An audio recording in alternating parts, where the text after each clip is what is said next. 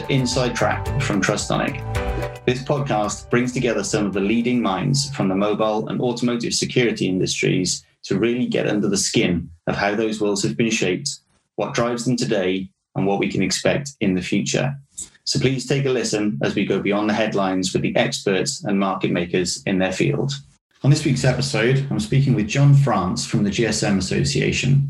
Jon heads up industry security on behalf of the GSMA's 750 mobile operators and 400 plus ecosystem partners to ensure the sector both anticipates and addresses all manner of fraud, both now and into the future. It's good to have somebody that's obviously got a global remit on a number of the topics that, that we talk about today. So, you know, it's fantastic that you can speak sort of obviously on behalf of many industry trends from a global perspective despite the fact that we're both sort of based here in the UK. We're both in, in obviously global enterprises and organizations and, and looking to kind of tackle global challenges rather than ones just sit within uh, the UK or indeed the EU. But one of the things that was quite interesting that sort of piqued interest recently was the fact that Apple had one of its trucks hijacked during sort of uh, its supply chain and, and, distribution logistics journey and had around 5 million euros worth of devices stolen in one foul swoop. Obviously, that's always of interest to us in the sense that that's pretty much exactly the use case that we solve for. But just kind of picking up more broadly, then, I was wondering if we could kind of start off really talking about some of the trends and the insights that, that obviously you guys see from a GSMA perspective, particularly around device theft in more more general terms. So across obviously different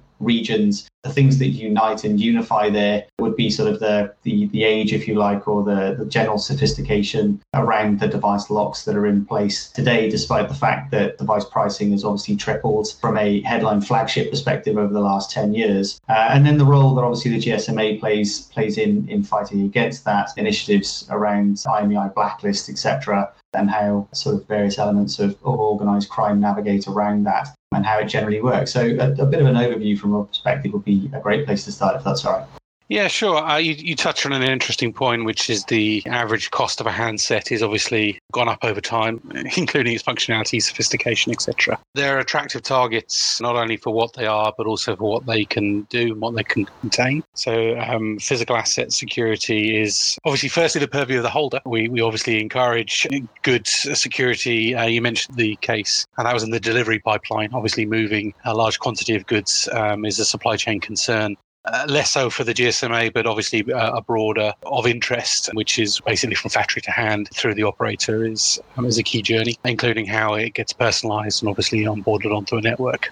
The attractiveness is going up. The uh, obviously we we've seen proliferation globally. I can't remember what the connection count is now, but there's more connections than there are people on the planet, I believe. So fairly ubiquitous in terms of number of devices out there. We do see different trends, market to market, theft of devices or compromise of them as well varies differently across the globe as to as to why. Um, some of it is is straight theft of the device for the device itself to to repurpose. Other times it's more logical attacks to do with things that are on the phone, account attacks, etc. So it's a, quite a broad gamut. Um, you mentioned some of one of the protection mechanisms is things like uh, the IMEI blacklist, which is where uh, um, a device is stolen and is reported can be blacklisted so that a another operator, if someone swaps the SIM, tries to onboard that onto a network, the operator can look that up and, and block the device, in essence, bricking it. I think you alluded to that doesn't have a universal take up. Obviously, we encourage operators globally to go into that service and to use it actively, along with law enforcement, reporting stolen devices, etc. But on top of that, as all things in security, a multi layered approach is great to have. So if we look at some of the operating system functions as well, sort of blocking a device from that, that kind of angle also helps make it less attractive to an attacker or theft if it's blocked at the OS level, not just at the operator connectivity level. So I think there is there's no particular one magic bullet that'll solve the problem. It, it's a multi-layered approach to cover off some of those reasons for theft. Do you see across the globe what sort of kind of swings do you encounter from a theft perspective? Like obviously certain countries, as you point out, the device is stolen for its own sake and it's resold internationally, again, often an organized crime issue. But again, you know, given the fact that we basically have our entire lives on our devices now, the value of the data that's actually on the device is oftentimes many times more valuable than, than the value of the, the physical handset itself sold on black market.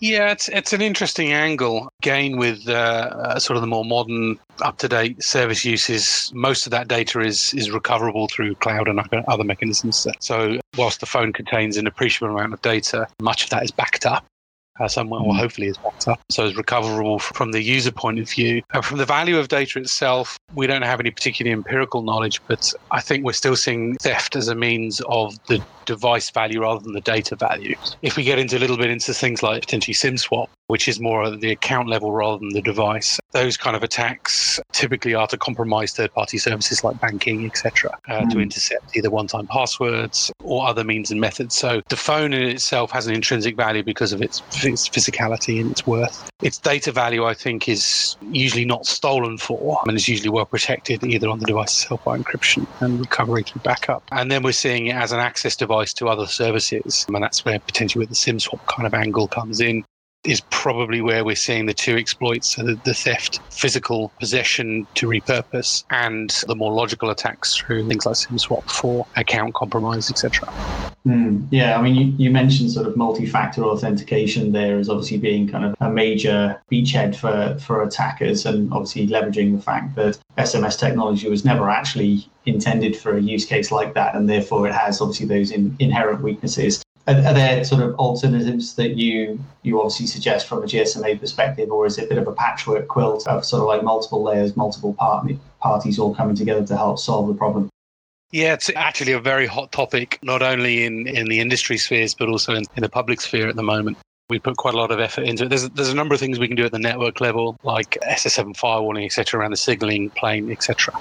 You say it was never designed for sort of high security applications. That that's true, but equally it's ubiquitous. It's available everywhere on in every market. Uh, the SMS component, so that's why it does get used. We definitely advocate that some second factor is better than no no second factor. So, mm. you know, if the only thing that can be used is SMS, absolutely it should be because two factor is better than, than one factor. There are alternatives coming onto the markets. Some of them are more vendor specific, but we're, we're starting to see things like in the UK, we've got MSISDN Verify, which allows a third party to check the, the validity of the identifier and making sure that it's still integrity and they are who they say they are. There's a number of other initiatives. So we're, obviously we're seeing, if we look at the financial services sector, um, there's, there's sort of banking apps that embody it using the data channel and encryption not necessarily an operator led initiative. So, in that sense, it's a little bit of patchwork, but we are starting to see some really good alternatives come through. In terms of sort of industry initiatives, the Rich Communication Suite obviously offers a channel that is designed to be more secure than SMS ever was. Uh, again, that's not, uh, not universally available where it can be used. So again, a little bit of patchwork. Industry is trying to respond. Industry verticals are very interested, and we're working with a number of those. And actually, we have a financial services vertical community built up trying to attract banks insurers etc um, and that's the first topic of conversation we're having is how do we um, improve the verification process for want of a better word mm-hmm.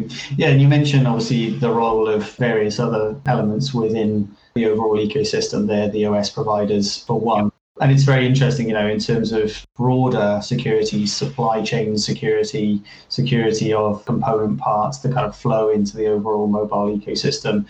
And I think obviously, as we've all seen over the last few months, some of those organizations have been leveraged, let's call it, in terms of their position globally and leveraged and used in ways they never really intended to, to have an impact on other organizations from around the world, obviously, albeit kind of China or US or anywhere else. And I know obviously a part of your role there is to have under your purview the, the, the, global supply chain challenges and obviously keeping an eye on those. I was wondering if you could speak to some of that for a moment and obviously just kind of get a bit of a view from GSMA on that one. Yeah, sure. I mean, the, the global supply chain in, in terms of componentry and equipment is politely pressured at the moment because of some of the geopolitical tensions that, that are running around. You know, if I remove the reasonings why I am not, not get into the politics, the natural result is we're seeing constriction of componentry to certain vendors and manufacturers, and um, in essence, market enforced reduction of choice, which can be quite interesting that's led to, at least in some of the software, the, the higher layer services,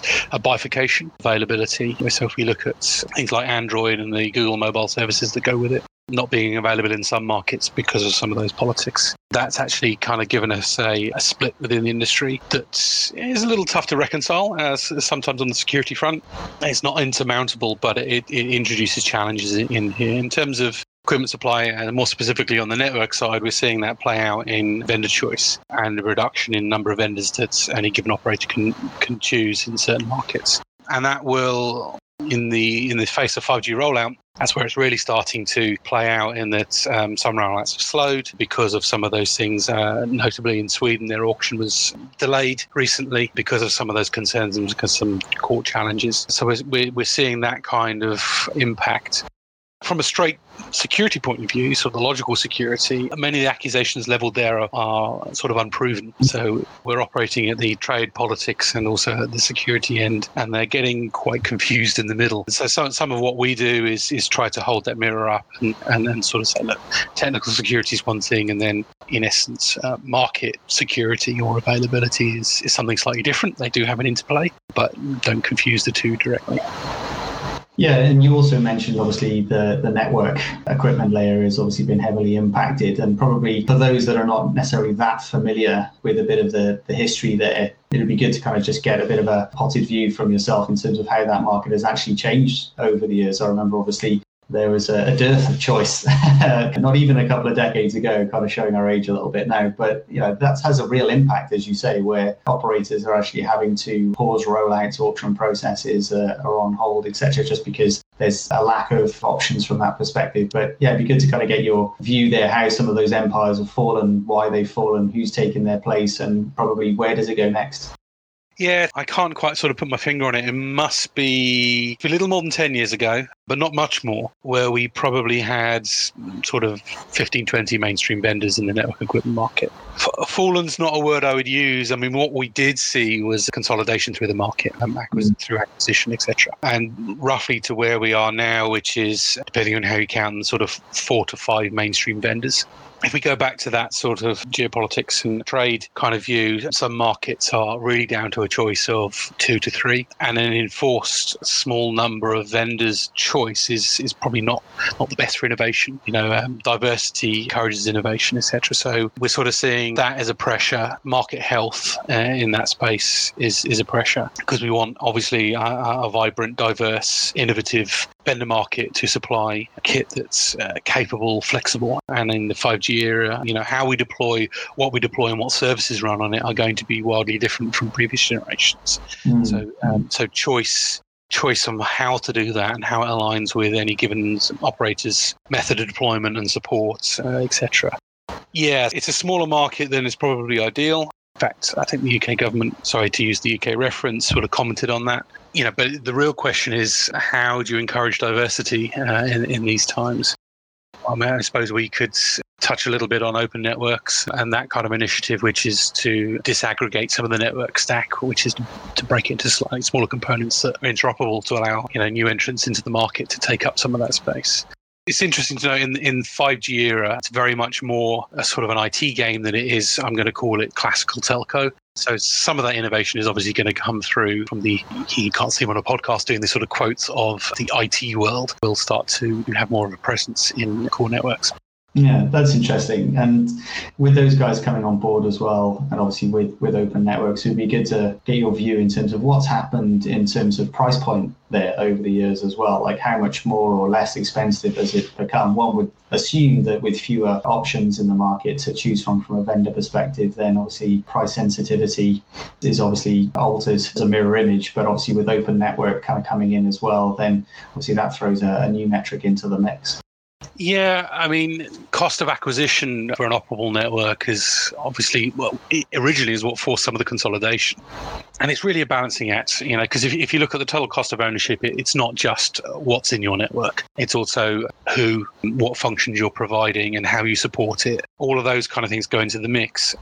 So, looking at straight vendor equipment costs is one metric uh, where open will allow you to use more commoditized platforms, may win out on some of the, you know, the core equipment costs. But then if you uh, temper that with support costs, systems integration, maintenance, that's a mix. And and actually, what we're seeing in the operator market is willingness to, to, to re-examine those and figure out what that blend might be. In terms of a, a trend, I'm, we're not seeing whether it's going uh, up or down in, in terms of total cost of ownership. We think that uh, broadening the market will probably have a, a drive down effect, but equally the service richness of 5G architectures will have a drive up effect as you as you move to meet some of those new opportunities. So it's a balancing act, really. I think it's making the market a little more interesting. let's put it that way. That's it. Well, there's never a dull moment in the mobile industry, that's for sure. But just in terms of mobile specifically, obviously we've talked about some of the, the, the, core devices that sit upon it. But also, one of the other things that might be worth kind of mentioning is how that's obviously extending out, and things like IoT is sometimes glib throwaway phrase, but I think some of the more specific elements of that if you think about how obviously how mobility has moved into the automotive world.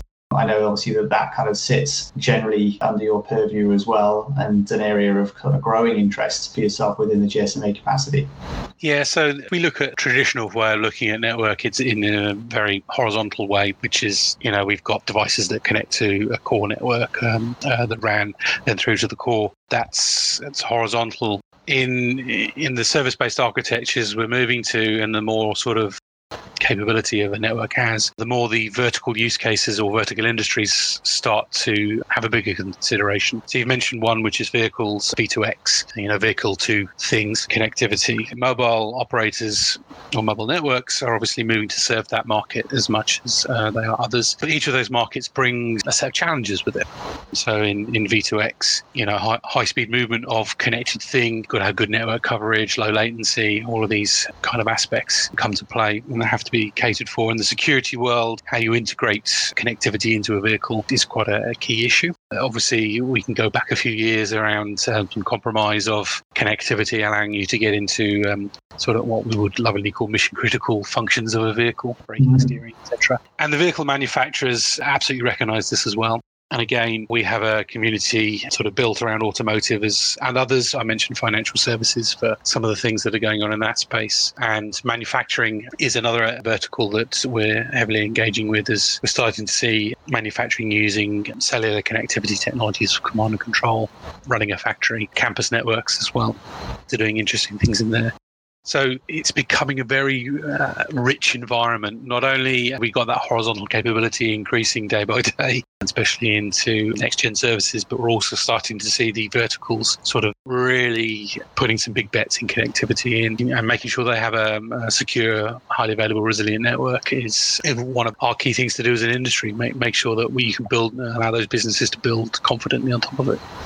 So does GSMA perform sort of outreach into the automotive world then? And, and if so, by logical extension, what other verticals are you prioritizing in terms of like where do you go next? So beyond traditional mobility, obviously vehicle being one, what are the other sort of like big ticket items that uh, you guys are looking at and approaching? I've actually think I've mentioned the two other big ones, which is financial services and mm-hmm. manufacturing. It's interesting in terms of kind of like the world of, of choice and kind of where we go next. Obviously, you've only got to look at somebody like ARM and uh, look at them sort of like shipping what what is it sort of like 30 billion on chipsets out the door every single year. Like where are they all going? Considering that mobile devices are going to probably consume what around sort of one to two of that something like that uh, order of magnitude. But yeah very interesting you're saying about some of the other areas as well we're talking sort of quite high up in the service layers. I mean, if we're talking things like generic IoT as well, mm. we're, expect, we're predicting something along the region of 25 billion devices connected by 2025. It's not that far mm. away, actually you know, so orders of magnitude of connectivity much higher. What those use cases will be for IoT are going to be very interesting. Some of them are obviously mentioned, some of those verticals, but we've in the past and continue to cover things like agriculture, etc., digital twinning in that space.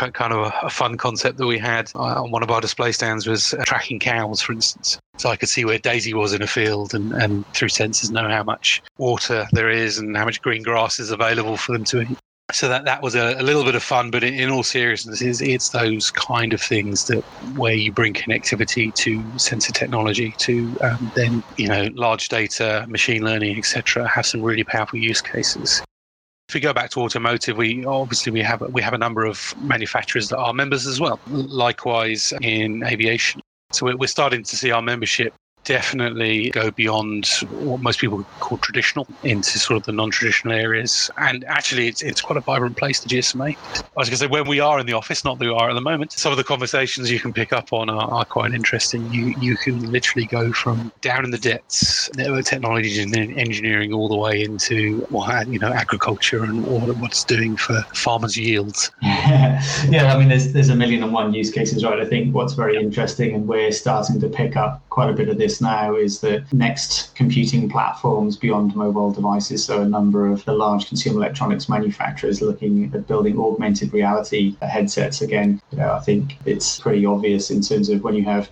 sort of Tim Cook standing up on stage saying, you know, the future of, of Apple resides around augmented reality in some way, shape, or form. Fairly unprecedented comments. Same thing from a Facebook perspective, obviously they've got sort of announcements happening with the likes of Ray-Ban, etc. I think it's very interesting that the vast majority of the consumer electronics giants are joined by not only social networks but obviously search companies, etc. They're all kind of pouring their, their weight behind this to drive an ecosystem um, and almost kind of force it into existence where it's not quite ready yet, I think, in terms of delivering on the vision, but in terms of connected things and certainly things that would potentially augment or replace devices in the fullness of time. I think that you know one of the, the growth areas that we're seeing is we're getting a lot of interest coming beyond the mobile operator and handset manufacturer space, and now some green shoots picking up within augmented reality in particular, given the fact that it is obviously wide area mobility, whereas something like virtual reality is largely you know sat on your couch at home. But that's a good growth one that we've seen.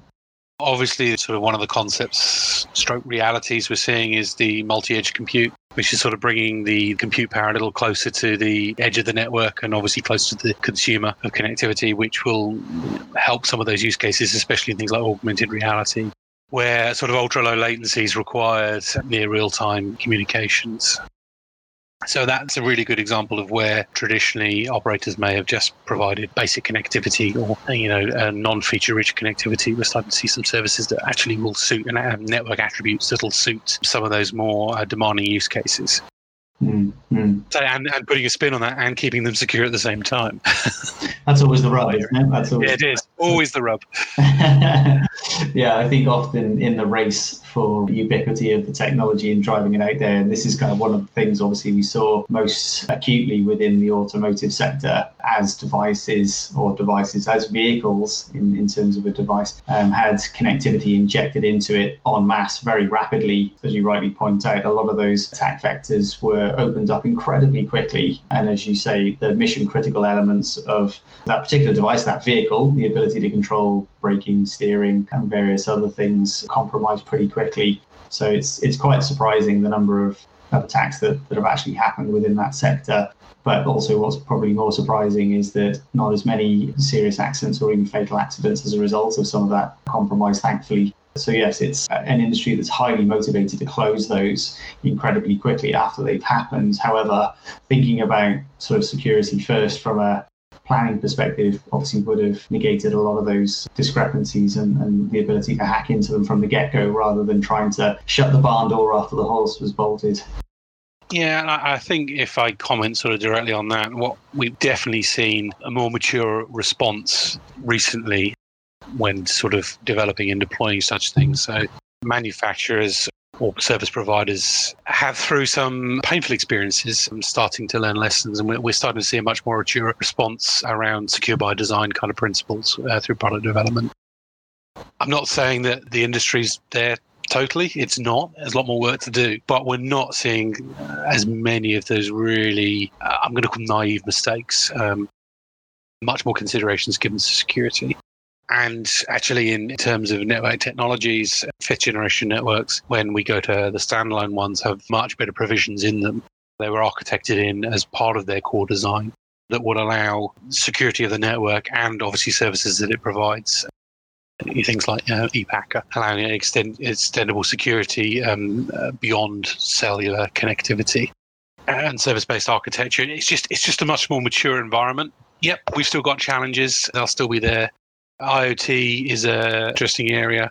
We tend to have devices that are low powered, long life, and sometimes deployed in environmentally challenging areas, i.e., you can't get them to update them, which is a challenge. But we've started to see not only lots of development in that space in terms of security. We've got a number of initiatives within the GSMA, things like IoT Safe. But we've also started to see some of the regulators move to that space as well. So I think it was only recently that the start of an IoT law was coming out in the US, for instance, at least for governmental purchase and deployed IoT devices, which will drive into the general market. We've seen the European Union have quite a lot of activity on this space as well. Yeah. Um, along with ENISA producing, um, obviously the GSMA guidelines uh, were developed and have been well recognized, and lots of other kind of push. So that's part of the, the maturation cycle. Is you know we as the industry have pushed for it, and service developers have recognized the need for it, and it's better than it was. Not perfect, but better. No, it's interesting, isn't it? Now you have kind of organizations like the UN, for example, getting involved in stipulating automotive security uh, standardization and regulations to the point where if you don't adhere to those, you won't be able to sell those vehicles in certain markets. So, yeah, it's good to obviously see that it's being taken on at such lofty heights as well. But but I think probably one of the things to to sort of like leave it on a note in terms of from a GSMA perspective, obviously one of the things that you guys are most famous for is clearly Mobile World Congress. Didn't have that uh, this year, and indeed it's been delayed from February into I think it's June for next year now. So yeah, yeah, uh, we're holding it in June back in Barcelona. Excellent, excellent. I'll see you there for some tapas. Looking forward to it. looking forward to it too. But uh, yeah, I think that's the obviously it's not the only event you guys obviously host a whole host of events all over the world, and, and, we're very thankful for it. So we're looking forward to getting out of our home offices, uh, getting back to some of those events. Probably not quite so many as we got to before, and probably that's probably a good thing. So thankfully so. But some of the key ones, such as Mobile World Congress, definitely looking forward to kind of getting back to that one as a fundamental pillar of the mobile industry across the board. So we'll be happy to pick up the conversation there on out. Yeah, we will welcome uh, all comers in June back to Mobile World Congress. It has been challenging times. I, I, would actually say the mobile industry broadly has allowed you know many people to stay in contact with each other. Uh, the networks have proven to be resilient through COVID pressure, so glad to see that as well. Not so glad to see that we're still in some challenging times, but the horizon is looking a little brighter with the development of vaccines and such like. So we're hoping to see a few more people face to face. Virtual's good, but so is face to face, and hoping to welcome yourself and many of your listeners uh, to Mobile World Congress in June. Awesome. All right, that's great. Thank you very much for your time today, Jon. Look forward to seeing you there, and thank you again for your time today. Okay, thanks for the opportunity, and have a great day.